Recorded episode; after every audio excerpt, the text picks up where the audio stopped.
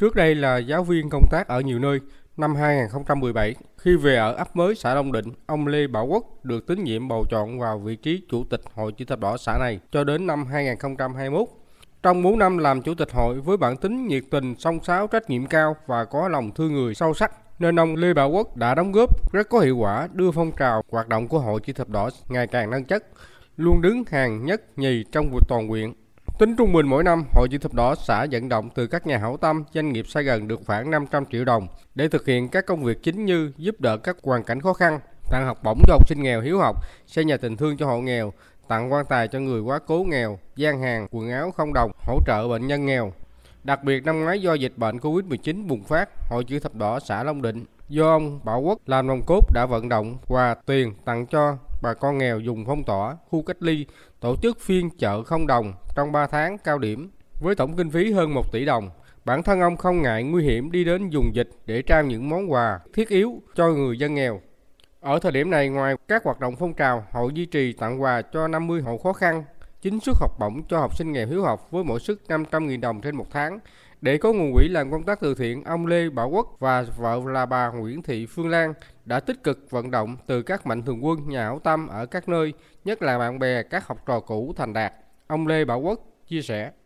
Mà kinh nghiệm mà hoạt động riêng bản thân tôi thì tôi thấy là đầu tiên là cái uy tín của mình, cái thứ hai là cái mối quan hệ và cái thứ ba là cái tâm của mình nó làm cho đúng, nó chặt chẽ và minh bạch thì tôi nghĩ rằng cộng đồng cũng sẽ hỗ trợ cho chúng ta rất là nhiều để cho làm trong công tác nhân đạo. Thì hội chữ thập đỏ chẳng qua là cái cái cầu nối yêu thương cho tất cả những nhà hảo tâm đến với các ờ, mảnh đời bất hạnh. Đáng ghi nhận là ngoài thời gian công tác hội, mỗi đêm ông còn phụ trách dạy võ thuật cho học sinh.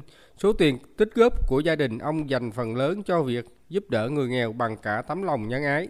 Trước đây khi sức khỏe còn tốt, ông Bảo Quốc lái xe cấp cứu phục vụ miễn phí cho bệnh nhân nghèo xa gần. Nhờ uy tín và tinh thần hết mình vì cộng đồng, nên Hội Chữ thập đỏ xã Long Định ngày càng nâng chất, góp phần so dịu nỗi đau của những mảnh đời khốn khó.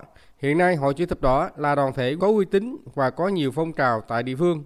Cá nhân ông Lê Bảo Quốc vinh dự được tặng nhiều bằng khen, giấy khen của Trung ương Hội Chữ thập đỏ Việt Nam, Hội Chữ thập đỏ tỉnh Tiền Giang, Ủy ban dân huyện Châu Thành và các ngành, các đơn vị khác. Ông Đặng Văn Dũng, Chủ tịch Ủy ban Mặt trận Tổ quốc Việt Nam xã Long Định cho biết thêm. Thời gian vừa qua nhận thấy thì Hội Chữ thập đỏ của xã Long Định, à, các ban chấp hành, ban thường vụ của hội rất là năng động, à, săn sáo. Cụ thể là trong cái đại dịch Covid-19 vừa qua, hội làm rất nhiều cái công việc mà mang ý nghĩa rất lớn có thể nói là chủ tịch đỏ trước đây là thầy quốc. Tinh thần trách nhiệm thì à, cao. Về cái tổ chức nó rõ ràng, đâu đó à, anh em ở trong ban chấp hành rất là tín nhiệm và rất là ủng hộ. Sau này không xin thôi, không tham gia nữa. Nhưng mà bà xã là cô Phương Lan sẽ tiếp tục công việc. Năm 2022 do điều kiện cá nhân, ông Lê Bảo Quốc xin thôi làm chủ tịch hội.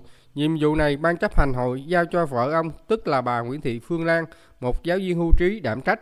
Ông Quốc Bảo vẫn là ủy viên ban thường vụ hội chăm lo các công việc phù hợp với điều kiện ở tuổi 62. Ông Lê Bảo Quốc bày tỏ. Gia đình của tôi đó, hai vợ chồng đó thì cũng có cái quyết tâm làm như thế nào đó để cái hội ngày càng phát triển hơn, để giúp đỡ được cho nhiều hơn các mảnh đời bất hạnh tôi bây giờ tôi ờ, quan tâm tới cái vấn đề hiến máu tình nguyện ờ, tại vì cái lượng máu bây giờ đó cả xã hội người ta ờ, rất là thiếu. Bây giờ nó tập trung cái mũi nhọn vào trong đó. Có thể nói ông Lê Bảo Quốc và vợ là bà Nguyễn Thị Phương Lan rất có trách nhiệm với xã hội. Tuy tuổi cao nhưng vẫn không chấp nhận nghỉ ngơi an nhàn mà ông bà chung tay gánh việc xã hội bằng cả cái tâm với mong ước làm sao giảm bớt những hoàn cảnh khó khăn, bất hạnh, luôn rạng rỡ niềm vui khi trao tặng những phần quà cho đi là còn mãi.